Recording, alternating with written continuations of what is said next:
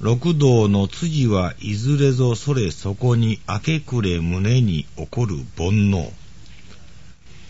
地獄やガキ道や畜生道というものを遠くに見るだけではなく、私の心の中で切な切なに湧き起こる煩悩のそのままが六道をぐるぐると巡っているのだということを前回からお話ししているわけですが、今度は5番目の人間界について考えてみましょう。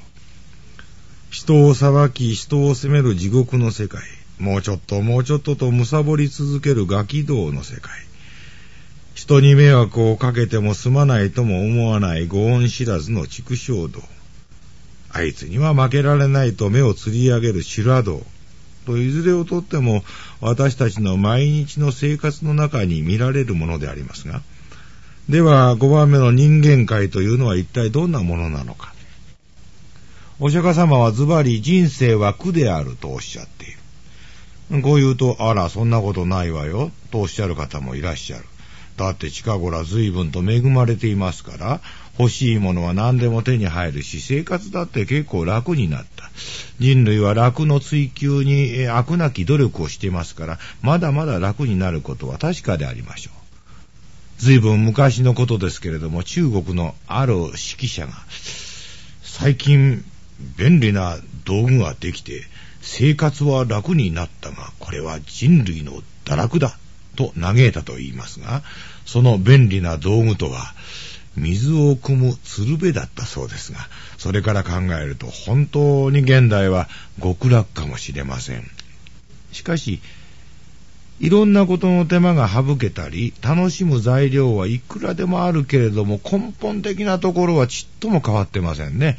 人間は生まれて生きて年取って病気して死んでいく。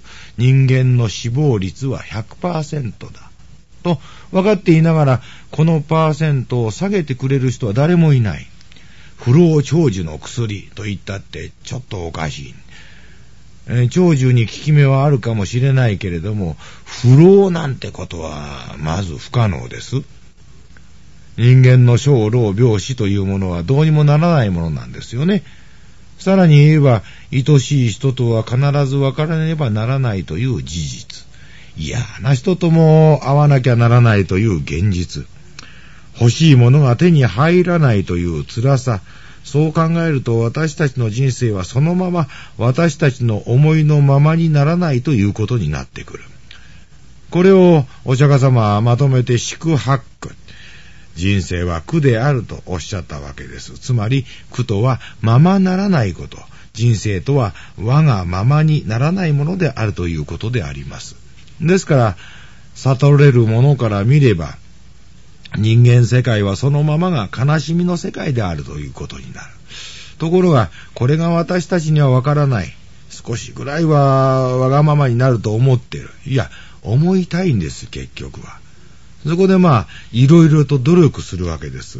いつまでも若くありたいとか、好きな人とは離れたくないとか、嫌な人とは会いたくないとか、欲しいものはとことん求めるとか。